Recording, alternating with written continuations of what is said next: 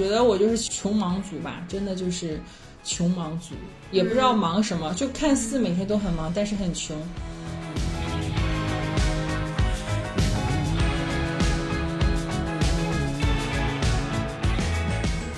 我老可能就偷偷跟我妈说，我是不是在做一些不正经的职业，就偷偷问我妈。好好笑啊！先开始我做副业的时候，我跟家里面人说，然后家里面觉得说，你不要当骗子，或者说你不要被人骗了。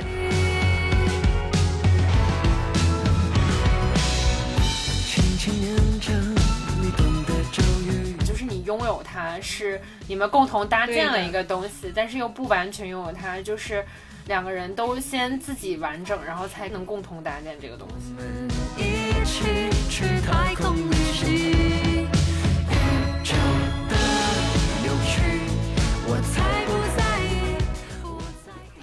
Hello，大家好。这里是新一期的二话不说，我是主播二田。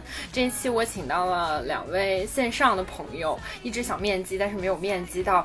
一位是小安人 Catherine，一位是 Doris，他们两个共同创办了一个小的公司，我可以理解成叫 Free Lab 自由课，就是一个自由职业的社群，和大家在一起相互交流工作和玩耍心得的这么一个组织。那就请 Catherine 跟 Doris 跟我们打。打个招呼，顺便介绍一下自由课这个组织吧。Hello，大家好，我是 Doris，然后我是 Free Lab 的联合创始人。Hello，大家好，我是小洋人 Catherine，凯瑟琳不是凯瑟琳，我不知道为什么那么想笑。呃，全社交媒体平台叫凯瑟琳不上班。嗯，那我介绍一下 Free Lab 吧。Free Lab 就是那个组织，我们从二零二零年到现在，差不多已经有呃三千个会员了吧，然后全平台。如果关注量差不多有五万吧，嗯，包括小红书啊，包括极客，包括豆瓣公众号，然后我们其实就致力于为呃自由职业数字游民斜杠青年赋能嘛，然后提供一些呃自由职业机会，还有就比如说线上沙龙、线下活动，嗯，对，大概是这样子，工作机会。对对对，就线上的自由职业干货，嗯，对，还有一些人脉拓展啊，还有一些线上直播是关于自由职业这一块的，或者是做副业斜杠这一块的，然后我们就会邀请一些大咖来做分享，大概会有这些。对，二田也是我们曾经线下沙龙的嘉宾。我特别不好意思，就是每次你们邀请我的时候，我就觉得我不是什么大咖，我就是一个小咖，小小咖。很棒呀，没有自由职业领域的大咖。嗯。害怕害怕的表情包，因为我跟你们接触可能都是因为之前小安人采访过我一次嘛，然后后来又跟 Doris 对接去做过一个线下沙龙的分享。但是其实我跟你们两个从来没有聊过，就是说你们最开始是怎么组建到一起的？因为我自己会觉得说，能找到一个事业上的合伙人，或者是能一起大家相对步调比较一致的做一件事情是非常难的。所以我想知道你们认识的契己。啊，对，其实还挺巧的。其实我当时我记得是二零二零年，然后是疫情很严重的时候，我当时还在北京远程办公。那当时我其实还没有辞职，就是我全职是在北京的一家留学教育公司吧。当时其实远程办公的时候就觉得挺好的，我就是挺喜欢远程办公这种模式。其实好像有挺多时间，好像可以发展自己的一些副业。怎么说呢？从上班第一天开始，其实我就不是特别想以后在职场上发展，其实还是想说自己可以出来做一些什么。对，当时我就想说，就是可不可以做一些兼职或者说副业。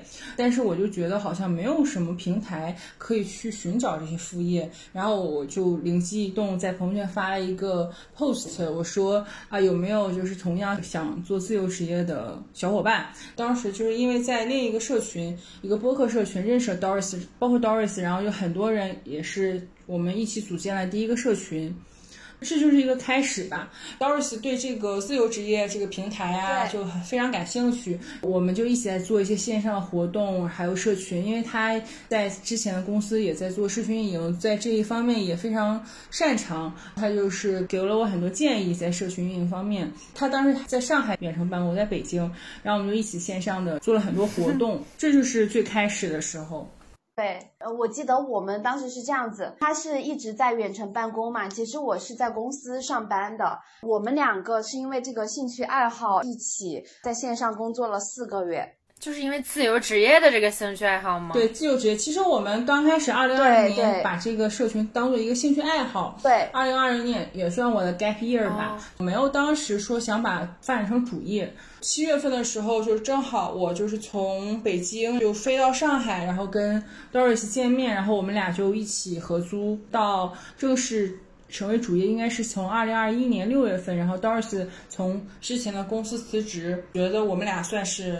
完全的全职，all in 在这个 Free Lab 上。对，然后我们正式把它比较完整的产品化，去做一些设计，一些就是这个产品功能的设计，以及就它最后呈现的一些形式啊，我们自己也花了很多的心思，然后最后就呃开始正式做这种年会员付费的形式，做这个社区。对，其实最开始也是有会员的，但是不是很系统，就没有一篇文章告诉大家里面都有什么服务什么的，就是还挺粗糙的。当时那个时候是做什么运营啊？你就是本身做的就是社群运营吗？对，我在做呃社群运营和策略这一块儿做的比较多，因为我从实习的时候就开始在做互联网的用户运营，所以对这一块摸得非常熟悉，然后有一套可能自己的一些方法论什么的。所以就会把呃我看到的，然后根据我们想要的这个人群的特性去做定位，再加上一些机制啊什么的去运营它。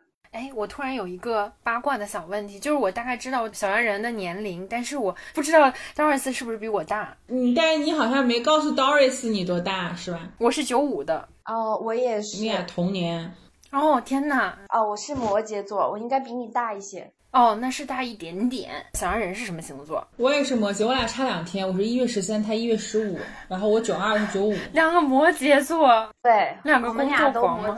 我俩一般就一起过生日了。我们俩就很巧合。所以在那个小羊人离开上海之前，你们都住在一起吗？因为我刚才听到说你那个时候飞到上海跟他合租。是这样子，就是当时她和她男朋友分手了，然后就直接 坐了个高铁来找我，呃，然后我们当下就决定要一起住，一起做这个事情，嗯，然后一起住了两年的时间。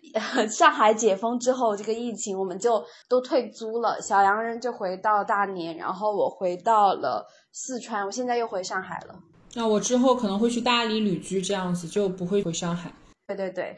嗯，所以你们俩在就是没有正式说合伙做这个之前，可能是作为一个爱好相处的过程中，会发现彼此身上有哪些共通点吗？或者说对这件事情的理念特别一样？嗯，挺一致的吧。我觉得小洋人他对这方面就是做了很多 research，我觉得就给了我很多的一些方向，有点像导师一样。导师，对他他会给我一些方向上的一些东西，我可能就会去想办法怎么去落地执行啊。然后我们两个就。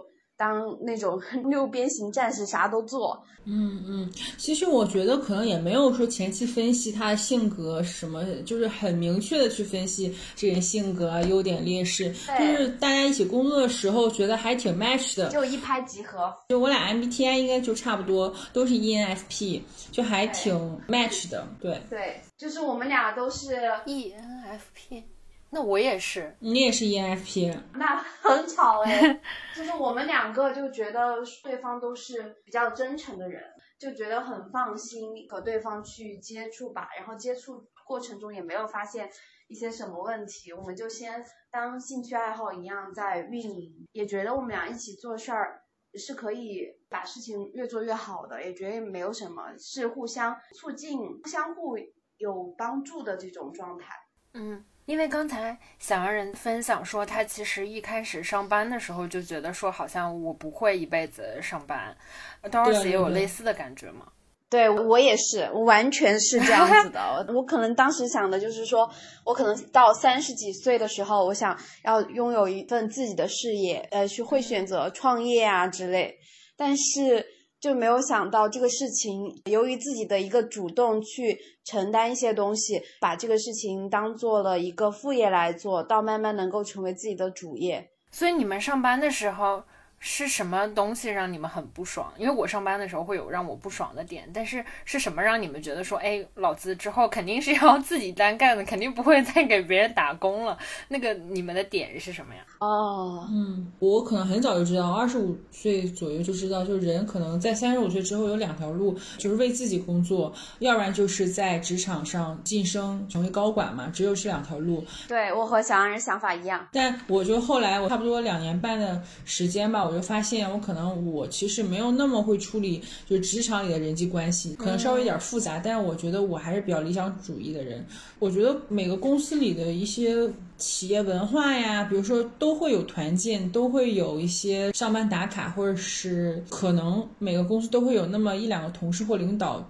和你相处不来吧，我可能后来就是慢慢就对职场比较失望。我觉得可能没有一个职场可能适合我，后来就慢慢觉得可能只能创造自己的一个文化吧，就是创造自己的一个小的职场。其实我一度还怀疑自己是不是不适应这个世界哦，有有一点轻微抑郁吧。天哪，嗯嗯嗯，因为我就觉得是不是应该改变自己，我就在想说，哎，感觉就是每个公司好像都有一些。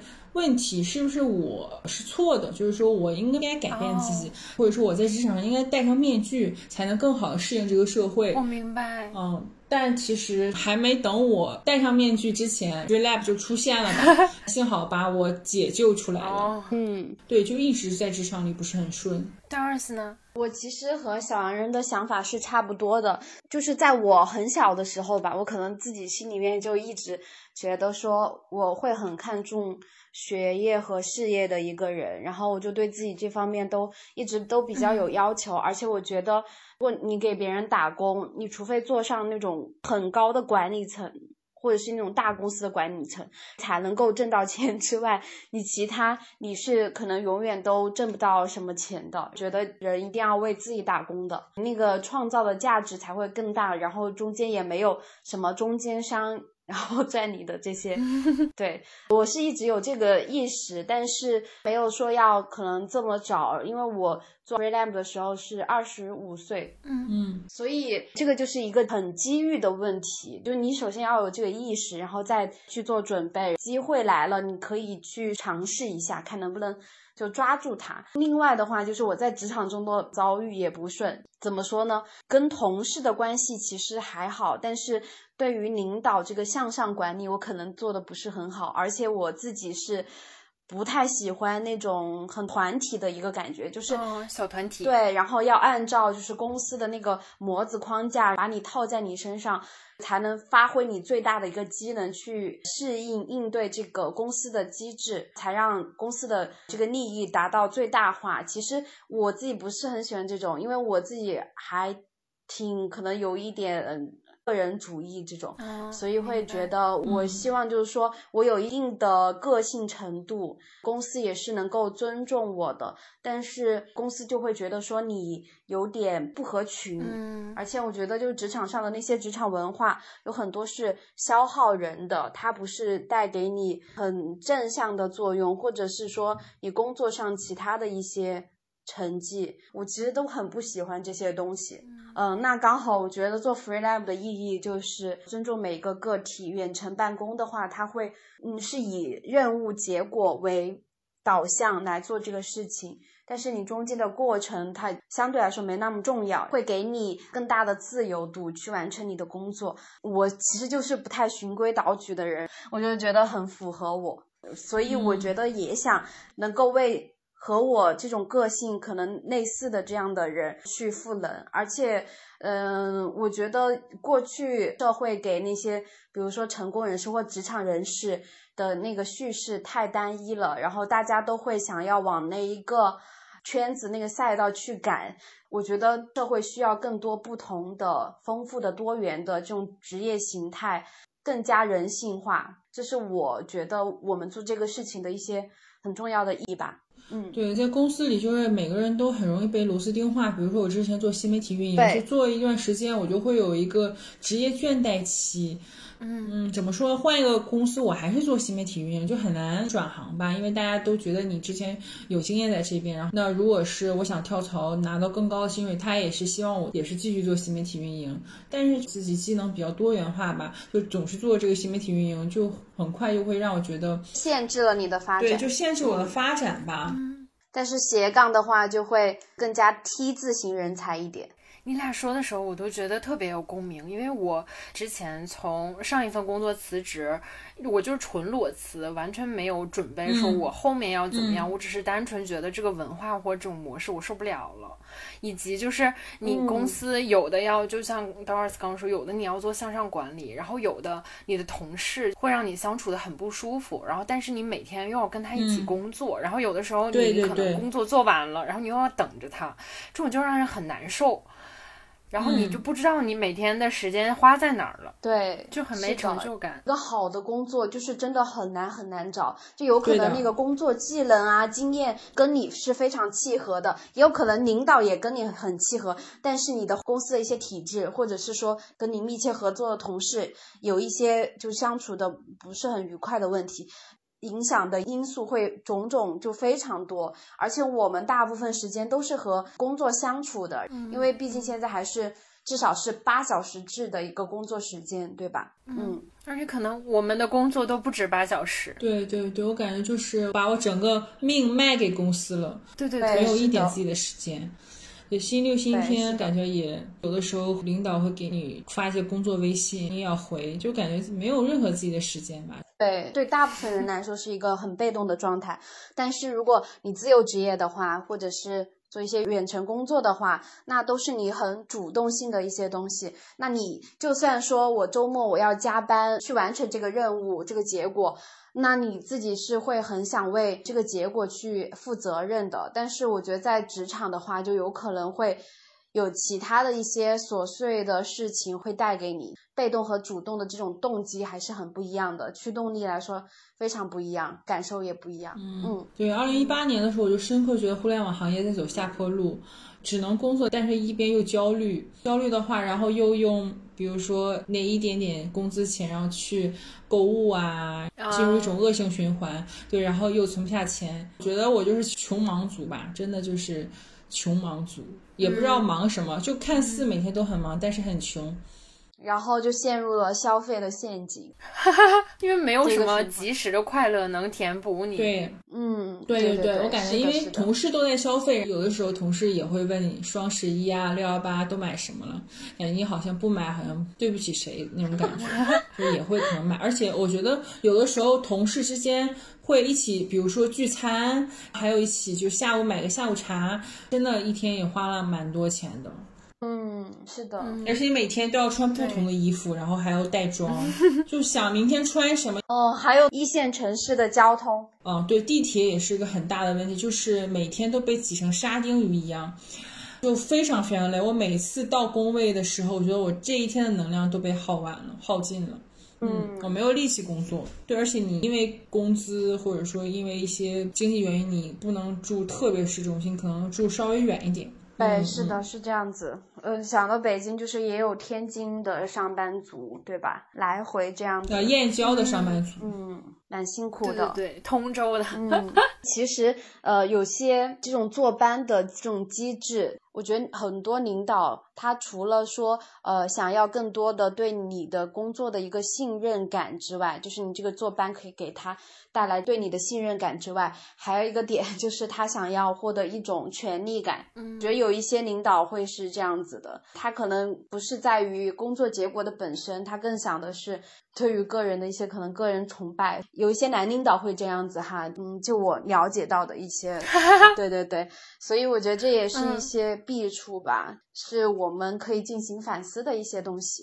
就是要服从他的个人的意志，有的时候可能并非好坏，或者对是可量化的标准。是的，还会对你情绪发泄，甚至到 PUA 的程度。就是很难避免，因为你选择了一份工作。因为我毕业之后，其实现在已经三年了，就是我一共就做过三份全职的工作，然后每份最长都不超过半年，就是因为我经常都觉得说。我不知道我周围这些人是怎么忍下来的，就是像小杨人刚才说的，我要么就是在工作里有一个面具，就我保持我心里的那个部分，但是我用一个可能假装我不在乎或者是和颜悦色的方式应对了别人，但是我很明显又不是这样的人，我就是。自我夸奖就是说非常表里如一，就是我没有办法讨厌你，还装作跟你叫姐妹，就是我没有办法做这样的事情。那我甚至不知道说他们怎么在我的那个工作环境下坚持那么长时间的，因为我就坚持过三个月和半年，我都觉得不行了，老子要生病了，老子 老子再忍下去就抑郁了，然后我就走了。我上一份工作就是。一年多之前吧，辞职的时候，我就觉得在我那个位置太委屈了，所以我就跟我的领导大哭。他也不是一个不好的人，但是只是说在那个环境下，没有人能改变这个东西。对的，我就非常痛苦的发泄了一通，然后我就走了。就我之前职场上遇到有个领导，他因为我的那个工作。就是我当时应聘那个岗位，其实职能不是很匹配的。然后那个领导对我很不满意，他想让我离职，就是对我进行 PUA 各种话术。就我我真的没有忍住，我就狂哭，在那个办公室里面，我就记得对自己嗯有非常大的打击吧。他会说什么呢？他的目的就是想要让你离职，但是他会把你做的所有的事情。就是有一滴点儿错的那种事情，他嗯都会拿出来举例，比如说打哈欠，然后说你可能工作态度不好，你旁边还有领导，你不是个人吗？你不打哈欠，你不放屁，嗯，真的是听得我拳头都紧了，对吧？就这种事情，啊，公司年会的时候，我没有跟领导他们一直跟着他们走，我就有一小段时间。逛了一下那个集市，因为我也自己很好奇那个年会其他的东西，我就没有跟他们那个部门小组的坐在一起。他又说我不合群，就说对我非常不满意。不合群怎么了呢？工作不是完成了吗？也真的，对，就是这样子的。对，公司里好像不免有站队的这种现象吧？唉。就还挺无奈的，对，就是搞得跟宫斗一样，我觉得没必要嘛，你就把事情做好就行了呀。所以我自己也感受到很多这种类似情况的一些委屈吧。可能我自己当时也不会特别来事儿，可能领导就希望你很会来事儿，我不是那种人，我就是比较实诚，可能老实人，老实。所以你们就是开始以爱好的方式，包括后来是正式创业之后，这个过程顺利吗？就是因为我感觉从零开始做一个东西，应该还挺难的吧？我想象中是挺难的。我们觉得都挺顺利的吧，好像 是吗？嗯，我其实二零二零年算是 gap year，我其实也有就是做 freelancer，然后也有去面试找全职工作。就我那一年也有在想 freelab 会不会成我的主业。其实我那一年还是挺迷茫，就二零二零年，我觉得那也算是内心的一些挫折。对对对，一种怀疑就是我到底要不要坚持下去？因为刚开始还是挺难的，因为我们粉丝也没有那么多，变现的话可能只能做副业这样的一个收入。那一段时间算是比较难的一年吧。嗯，最开始的啊一年半的时间，对，确实是这样子。我觉得最好的就是小洋人一直是在坚持这个事情，就是从来没有想过要放弃。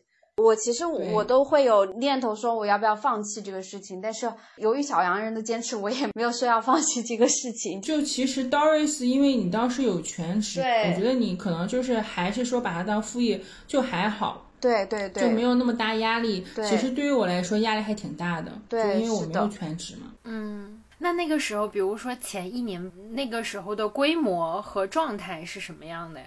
那个时候是有多少会员？然后或者说你们有赚到钱吗？就是我们刚开始价格非常低，就是九十九块钱。刚开始有个促销价，好像还要减多少七十还是八十，就相当于二十块钱一个人，一个月才几千块钱吧，最多。嗯，对，也不稳定，规模可能就想想从二零二零年三四月到二零二一年三四月，可能就一千个会员，可能都好像没有到一千吧，可能几百的样子。那那个时候的最基础的原始的会员，你们是从哪里拓展的呢？就是我们各自的朋友圈。当时其实做了一个小的裂变，就是好像有一些人就是你想进群可以转发一下海报，对，就是对私域这一块做裂变。当时你们给大家提供的服务也是说像现在这样有沙龙，然后有线上的可能一些人的联系方式或者是工作机会，也是这些吗？还是说这些都是慢慢完善起来的？慢慢完善起来。刚开始我们其实也有工作机会，就比较少，可能一天就几个。当时是有联系方式。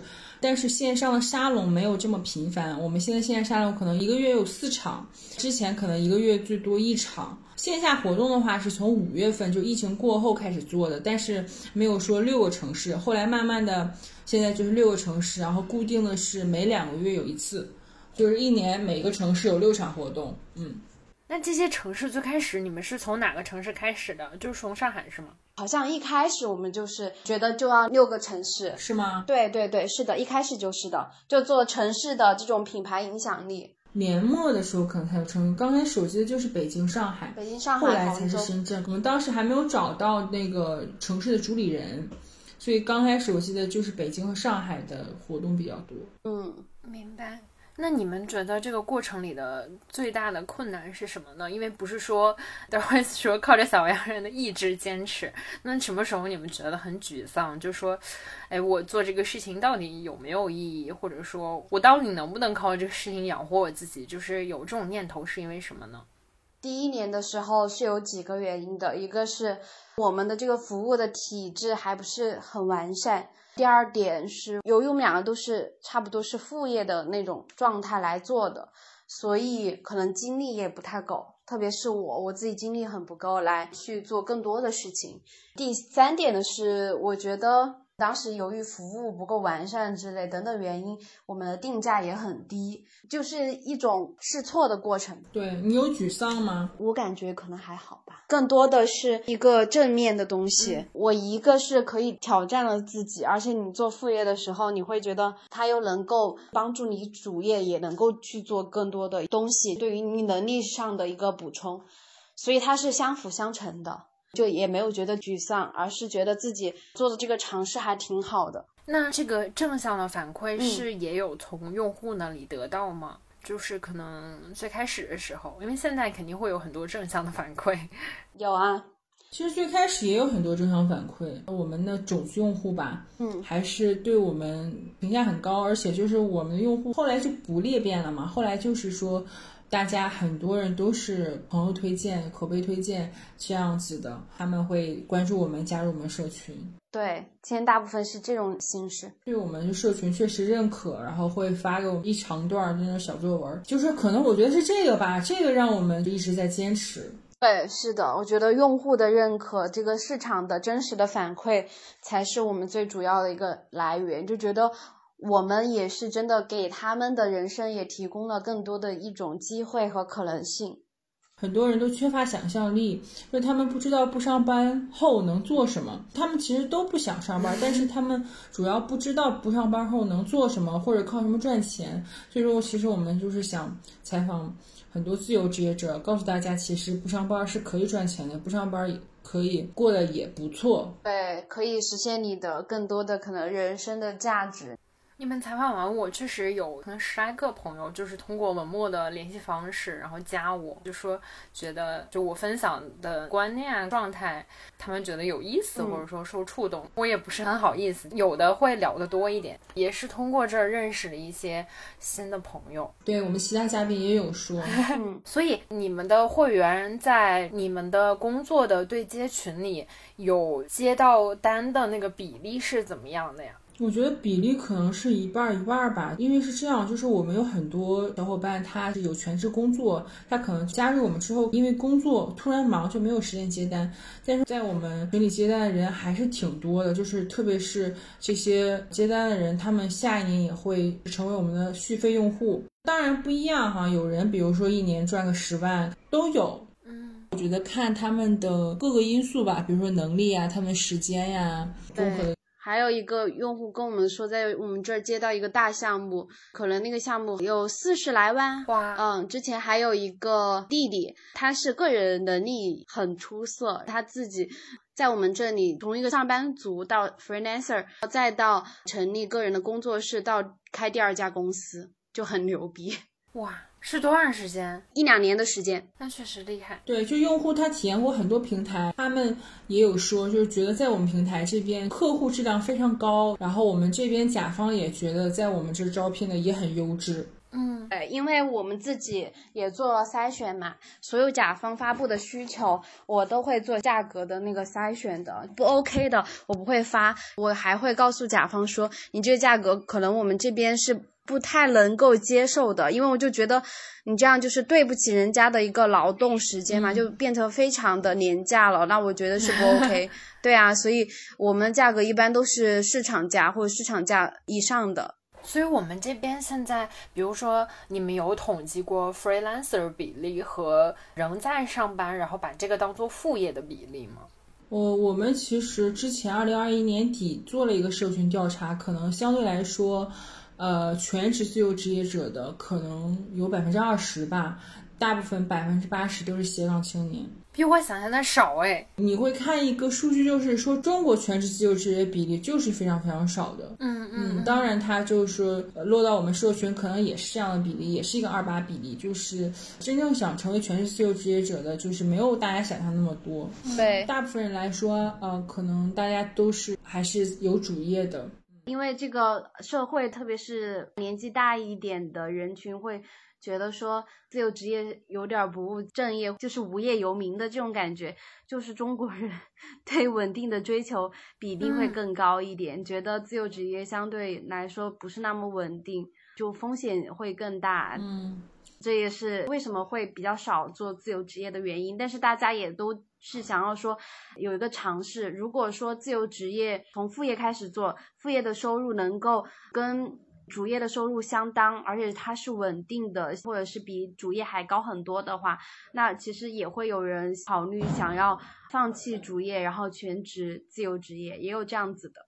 嗯，我觉得中国大部分人还是希望把它当做一个副业，是因为他觉得一个是自由职业这个 title 不够 fancy，对对对，就不像医生啊、律师，特别是相亲的时候好像可以说得出口，就很多小伙伴就不敢把自己做自由职业是告诉父母，就是大家还是会有一个刻板印象吧，自由职业他就是无业游民，或者说他就是失业的一个状态。对。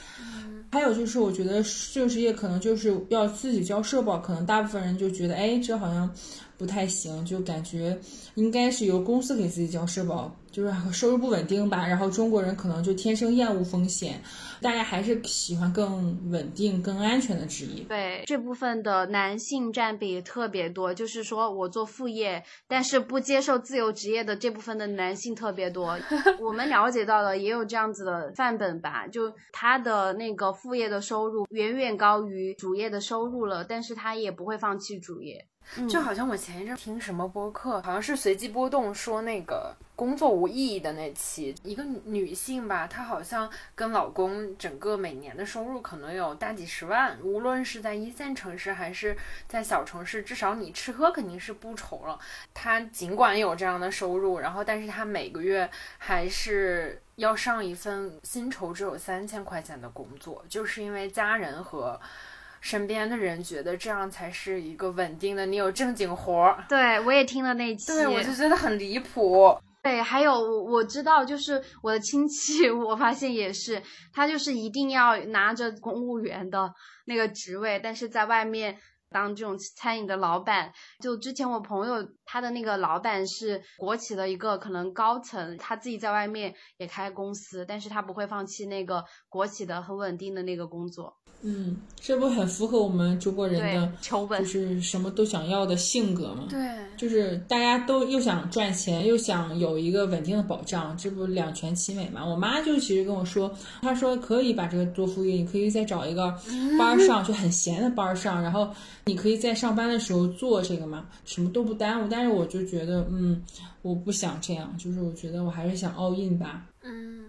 就有点像 Doris 刚才说，我自己的感受，相对于女性来讲，男性就是会更保守。不知道是不是因为，就是可能他们在传统的体系下，他们并不觉得自己受伤了，或者是有什么妨碍，就也挺好。对，毕竟职场对于男性来说还是很有利的。嗯，是的，刚才小洋人不是说自己妈妈劝 自己说同时做这个事情，这也是我想问的，嗯就是你们家人对嗯你们这个事情的态度是很支持吗？就是说会遭遇一些反对吗？我觉得就还好，其实我妈我爸没有特别懂我在做什么，就是可能 其实到现在也没有完全懂到底在做什么。我老可能就偷偷跟我妈说，我是不是在做一些不正经的职业，就偷偷问我妈。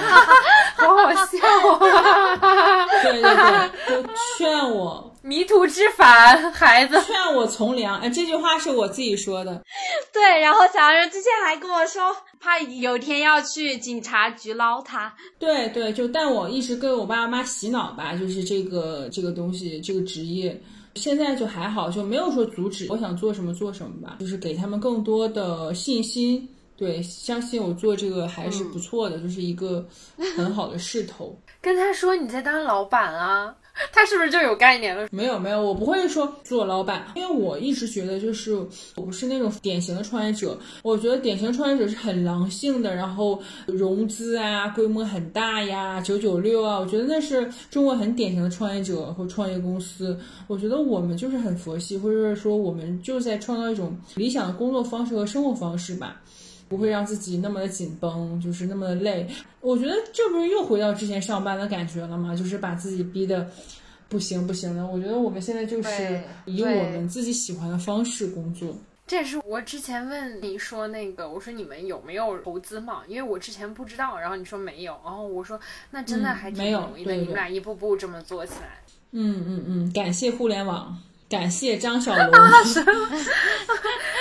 Charles 呢？你身边的人对你这个职业有什么评价或者是反对的吗？啊，先开始我做副业的时候，我跟家里面人说，然后家里面觉得说你不要当骗子，或者说你不要被人骗了，就是 怎么都是这个？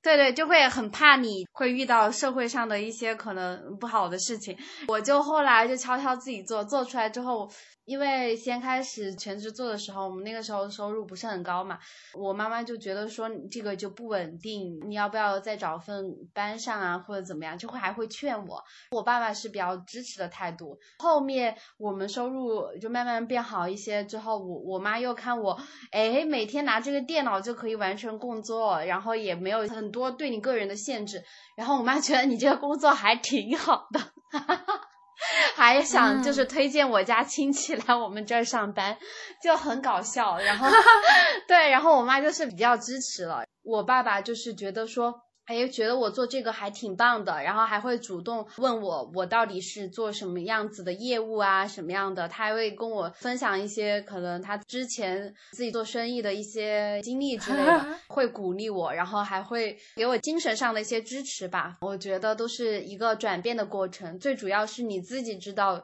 自己想要什么样子的一个人生，想要什么样子的工作。当你不断获得更多正反馈，你身边人会看到的，然后他们也会。被你影响，被你改变他们的那些原有固有的想法。你这个还蛮励志的这个版本 啊，但确实就是这样子的。我爸妈也是，因为我很爱睡觉。我妈现在就是说，哎，挺好的，你现在可以想睡到啥时候、嗯、睡到啥时候，也不用就是很晚下班。因为我之前上班的时候就可能。会比较忙吧，然后他们就觉得我现在可能能决定自己的这个东西，他们觉得挺好的。时间自由，决定自己的节奏。对对对，我就是从来都不怎么听话，就在大的决定上，所以他们就也接受，没办法。对，就是我感觉之前我们上班的时候，这个朝九晚五和我自己的生物钟它不是一样的，不 match 的。我生物钟可能是早。十对对对，十二，我是下午可能才开始精力比较充沛，然后脑袋比较清醒，开始工作。我也是，朝九晚五，真的，我觉得我身体受不了，就感觉每一天我都要很疲倦，绷着，就是有一个弦，每天都是一样的，然后每天都是不变的生活。但是我感觉我性格就不是去追求变化的，对，喜欢 flow。跟随着这个市场时代的一些东西随机而动，因为我每天可能有的时候想九点起来，就想十点起来，有的时候想十一点起来，每天都是不一样的。觉得我还挺尊重身体的时间。我突然想到，之前好像看到《纳瓦尔宝典》，他说每周工作四十小时是工业时代的产物，知识劳动者的时间安排与运动员如出一辙，有训练和冲刺的时间，也有休息和重新评估的时间。就是工作的那些状态，它是休息一段时间，然后再重新出发，然后可以进入到一个为了完成那个工作，你就是全力冲刺。的一个状态，我觉得是在这种状态中有一个循环，有一些节奏的，我觉得这样是更充沛、更有、更合理、更健康，对，更健康、更合理的一种方式。而且之前的八小时制一开始也是没有的，是因为工业革命那个制度下才这样做出来的。就是工厂工人就像螺丝钉儿，就打螺丝嘛，当女工那样子，是有一些程序，然后你需要一直在那儿的。你们会觉得说我们这样的工作方式，无论是数字游民也好，无论是自由职业也好，它未来一定会越来越多人投入到这个行列吗？嗯，我相信会。我觉得特别对于 Z 时代。之后的这些青年来说，大家会更加追求个性化、更自我化，就是对于自己想要什么会更加清晰明晰，也会想要去做更多的尝试。因为在你自己基本的物质生活这些条件你都已经满足了之后，我觉得人是追求精神上的富足的，工作就是一部分。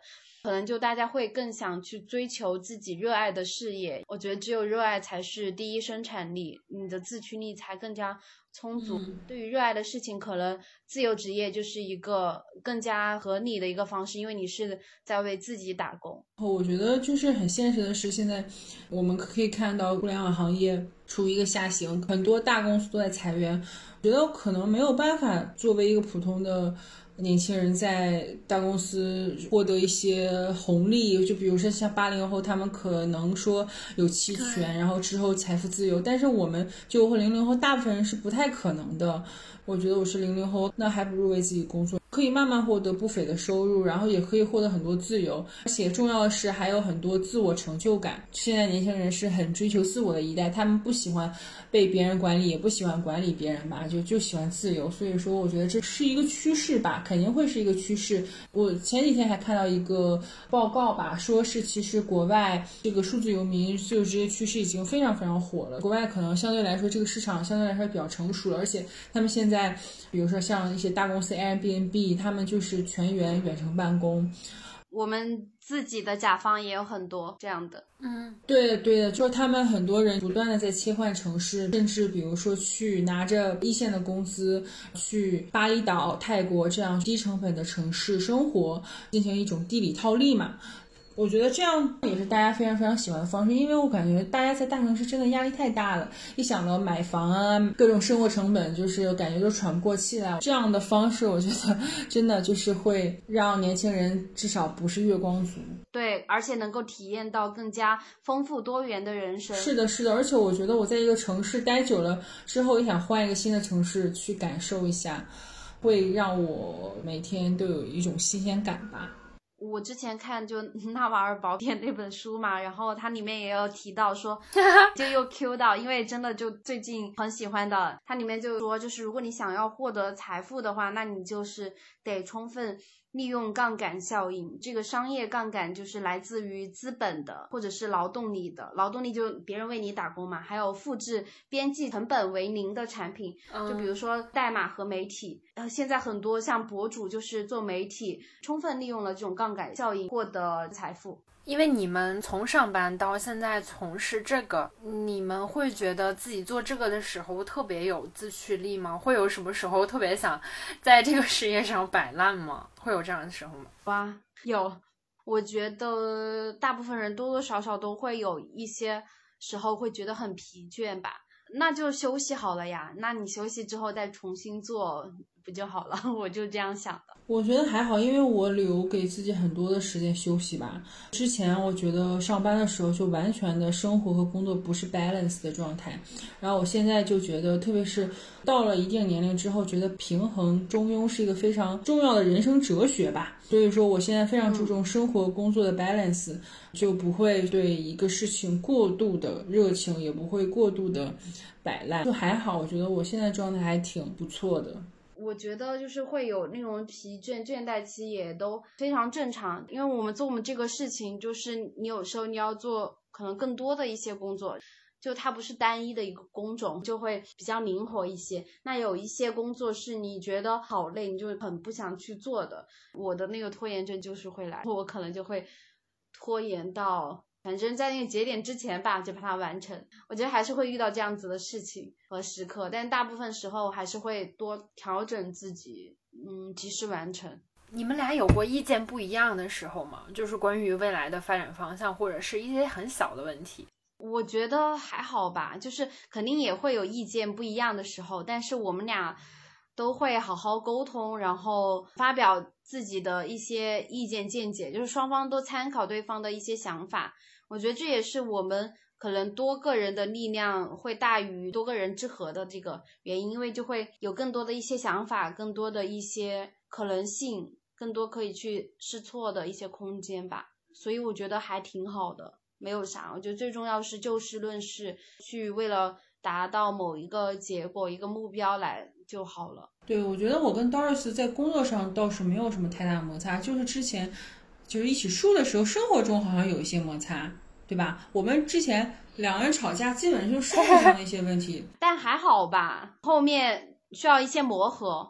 对，有一个非常有意思的事情是，当时有的时候跟我说一个事情，或者说说一个建议的时候，我当时可能会反对，但是我过一阵儿之后就会觉得，哎，这个这个这，你之前说的这个，跟我的想法又是一样的，我真的就很无语。对，对我当时确确实觉得没关系，可能就是不是那个 timing。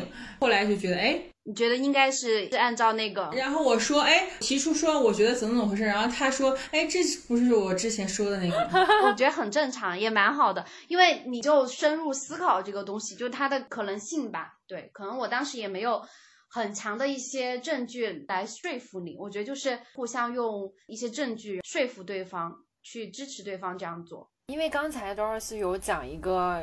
我听起来也很励志的故事，就是一个小男孩从上班到不上班，到创业，到可能第二家工作室这种。那你们会觉得，在整个运营这个过程里，除了这种很优秀的案例之外，有什么东西是特别触动你们，或者是让你们觉得感动，就很戳你们的事件或者是瞬间吗？我觉得我们践行的这种生活工作方式，就 还挺让自己感动的。但是我觉得感动你是必须要有的，因为这些感动会给你充分的那些驱动力去做这个事情，你会觉得它是很有意义和价值感的。我觉得我们 ENFP 还挺讲究这个意义感的，然后你才会给自己更多理由去把这个事情给做下来做好，因为你会想到你做下来之后，可能会有更多的人受益。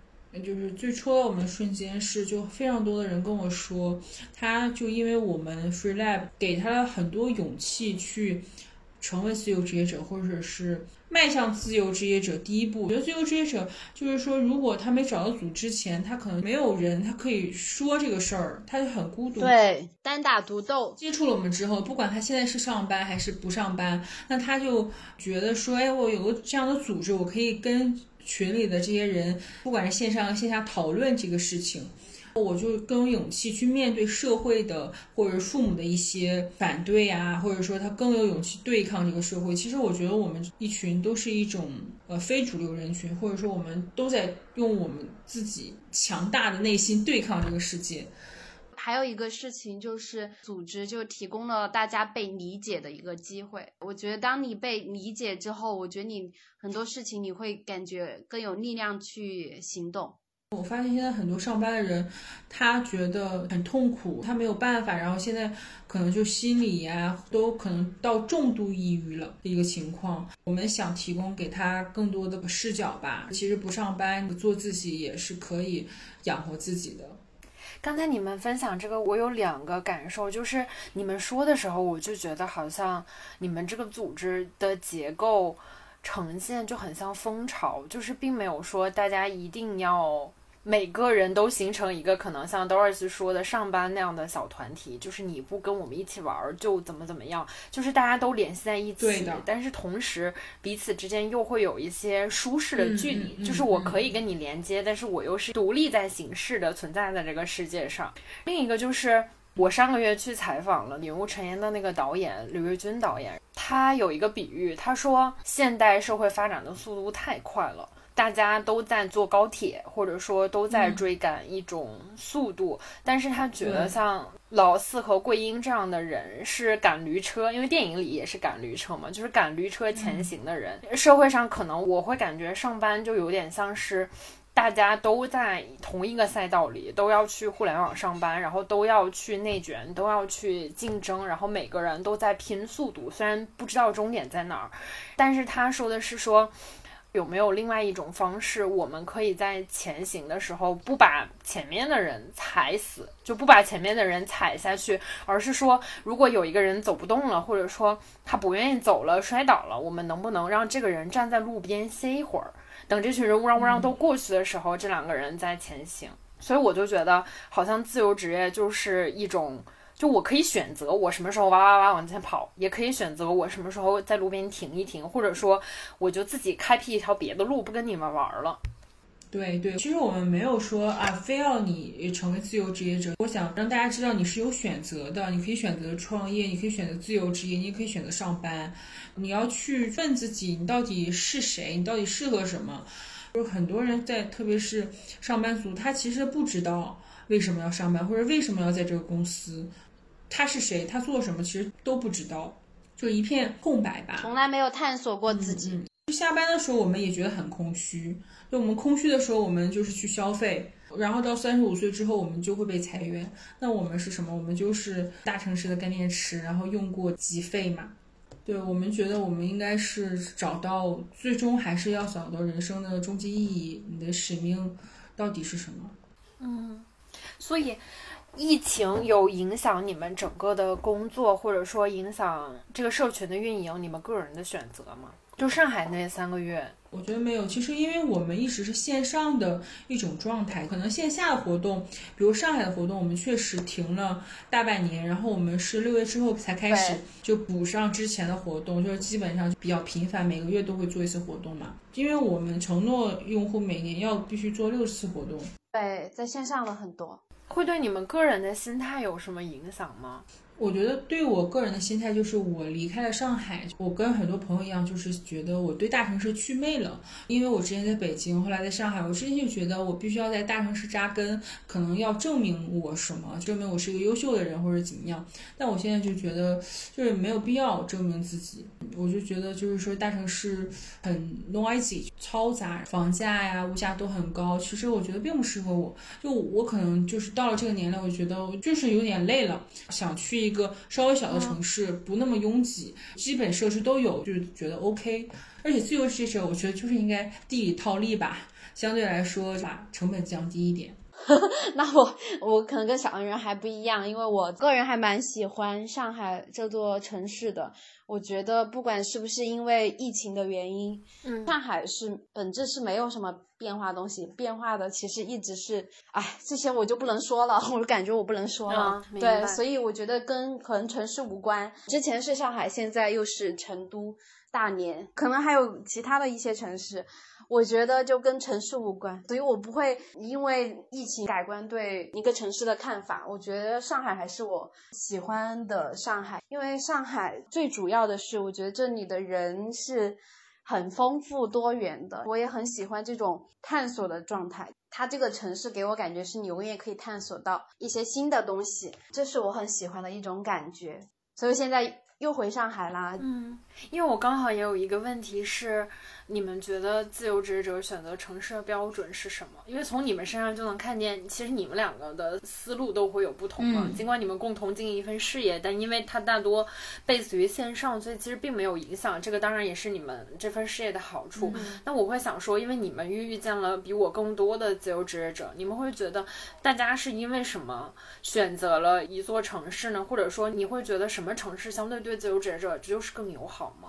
我觉得现在就是自由职业者。最多的城市应该是大理，但是可能就是大家不会把大理定位成他们一个定居的城市。大理本身这个城市的人就是流动的嘛，我觉得自由职业者、数字游民都会，比如一年会来。我的计划就是在大理每年待一段时间，然后可能再去别的城市，不断的去各种城市去游牧吧。想见谁了，想去哪座城市我就去嘛。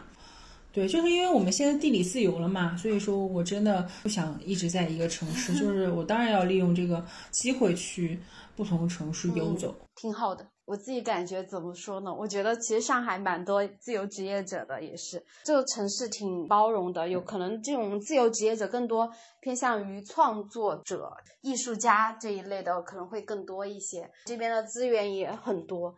可能有很多广告行业的，有一些去做项目或者做班的一些 freelancer，会有这样子的一些人群。对我刚才角度，可能就是我身边的三十岁左右、三十加以上的男性和女性的角度来说，就是三十岁后确实有很多人他退出了一线城市。嗯，对，也给我的未来做了一些参考。嗯嗯，我觉得是这样，就每个人真的不一样，就是你可能到那个节点，你才能哎突然有一个灵感，就说哎你要去另一个城市。而且现在我觉得大家真的是流动的状态，就比如说我朋友，他今年是在上海，明年就看他在北京，后年。就不知道又去哪个城市了。对，因为我感觉我很多决定，不知道是不是我们这种性格的人的原因，就是我真的很少对未来的事情有特别多的概念和规划，很多事情都是量变积累到一个地方，我要去做我就去做。对我也是。对对对，突然，比如说辞职，或者是我要去换一个什么工作，都是这种。我觉得我们是那种 follow 对 our heart，就是我很尊重我身体的感受。就我不会，就是说理性的去思考利弊呀，做一个详细的 plan。因为我们是直觉决定的嘛。对，我们是直觉决定，所以说就是尊重身体的感受。如果不尊重的话，我们也会痛苦的。最后的问题其实就更偏向你们两个人的关系，也是我采访的一个小习惯。不知道对你们俩来讲会不会太肉麻？不会不会。如果用一种水果，或者是我刚才想了一下，也可以用一种动物来形容对方，就二选，你会觉得对方是什么？然后是为什么？我想水果的话，可能觉得倒是像苹果吧，像苹果圆圆圆，很可爱，吃起来也很酸酸甜甜。对对对，酸酸甜甜。然后我觉得 Doris 也挺像向日葵的，就是很开朗、很活泼，像一一个向日葵一样很明媚吧。哇，这个评价好高哦，高高高手高手 会说话。轮到你了，我觉得小洋人给我感觉其实真的会像 像一种水果的话是香蕉，为什么呢？如果你从网上就是认识他，就。不是跟他很熟啊，你会觉得他是有一点生人勿近的那种感觉，很正正板板的那种正经正经，对，跟你有事儿说事儿的那种。跟我聊天就是很正经。对对对，但是你深入更多接触之后，你熟了之后，你就会觉得这个人他心地非常善良，内心很柔软，也很有趣。我觉得香蕉是一个很有趣的水果，我不知道为什么 黄色。就是，那种。我是我喜欢这个答案。我在和他的时候，我经常会跟他说一些黄段子，他就觉得我很黄。有这个点在，很搞笑，然后 就比较随性。香蕉对我来说是符合这样一个特性的一个水果。动物的话，觉得像猫，真的像猫。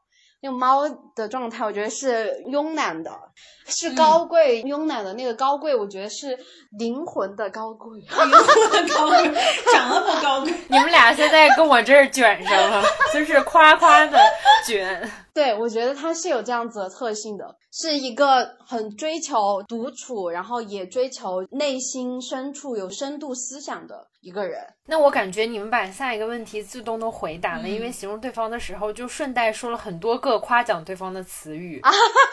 对 对对。现在可以正儿八经的再互夸一下对方，也不是夸一把，就是我之前去采访蒋龙、张弛的时候，因为他们也是一对搭档，我就觉得搭档就是你的镜子嘛，就是他能映出你这个人本质，就是也不一定是夸奖。现在就是让你们分别找三个词形容这三个词最能代表对方，你们会觉得这三个词都是什么？哦，就是善良、开朗、有亲和力。哇，非常快啊！我对他的三个词，我觉得。自由、有趣、有灵魂的。你可以表达一下他的感觉，就是有那种深思熟虑的那种厚重感，厚重、稳重、稳重、成熟吧？你就说成熟吧。有灵魂和厚重，好像还有一点距离。成熟吧，好，成熟。他自己总结了一下，嗯。最后一个问题，走向更加肉麻，然后我们就收尾，就是 因为你们合作肯定会有彼此的状态波动，有可能，比如说想让人很打鸡血的时候，斗志满满的时候，都是最近有点迷茫。那你们觉得在你？你们之间相处这个关系里，彼此像是怎样的一种存在呢？我举例子，有可能对对方来讲，你像枕头，或者是像树，或者是像什么？因为之前罗永浩好像接受陈晓南采访的时候，他说他每次回家闻到他老婆身上的气味，就会觉得很安心。我就是这么表扬我对象的，想说如果对方有一个在你心里的位置，这种感觉和场景是什么当然是像开心果吧，或者像枕头吧。或者有点像小棉袄，怎么是个妈妈视角？我喜欢亲妈视角。我对小洋人我没有想到一些具体的这些东西的一个形容。反正我觉得我在他心里很重要。对，我觉得首先就是事业合伙人。如果一定要形容的话，我觉得可以把小洋人形容成我屋子里面或者是我怀里的一只猫的那种感觉。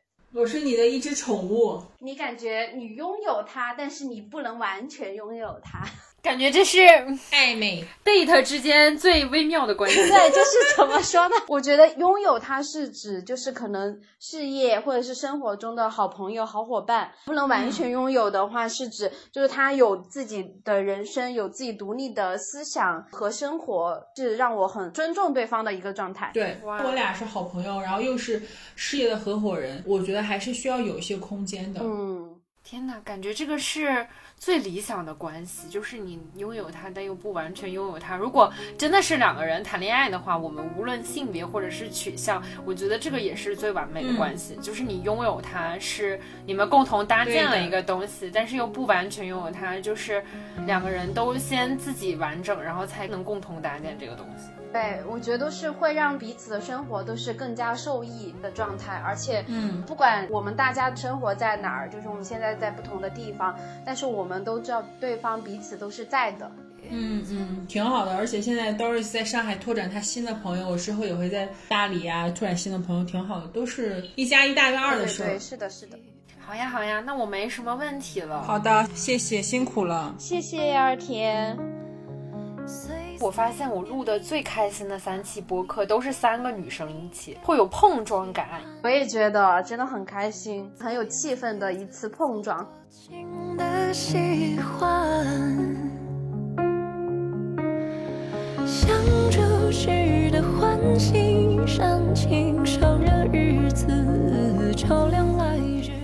想要持续关注二话不说的朋友，可以去喜马拉雅、网易云、苹果播客和小宇宙等平台搜索“二话不说 Speak Once” 找到我。如果你有什么选题建议或者想要交流的内容，也可以搜索微信公众号“二话不说 Speak Once” 给我留言。感谢收听，我们下期再见。